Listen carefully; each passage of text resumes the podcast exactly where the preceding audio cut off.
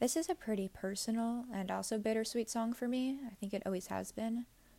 Um, it reminds me a lot of some really full and complete memories that have a lot of heart to them, but I think with that, it also reminds me a lot of um, what once was and therefore what never will be. I think there's a lot of inherent nostalgia in this song, which is what makes it so beautiful.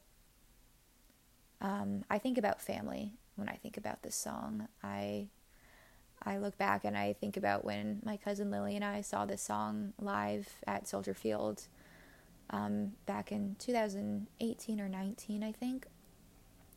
Um, I think about uh, driving around in Michigan with um, Ingrid, who I consider to be my family.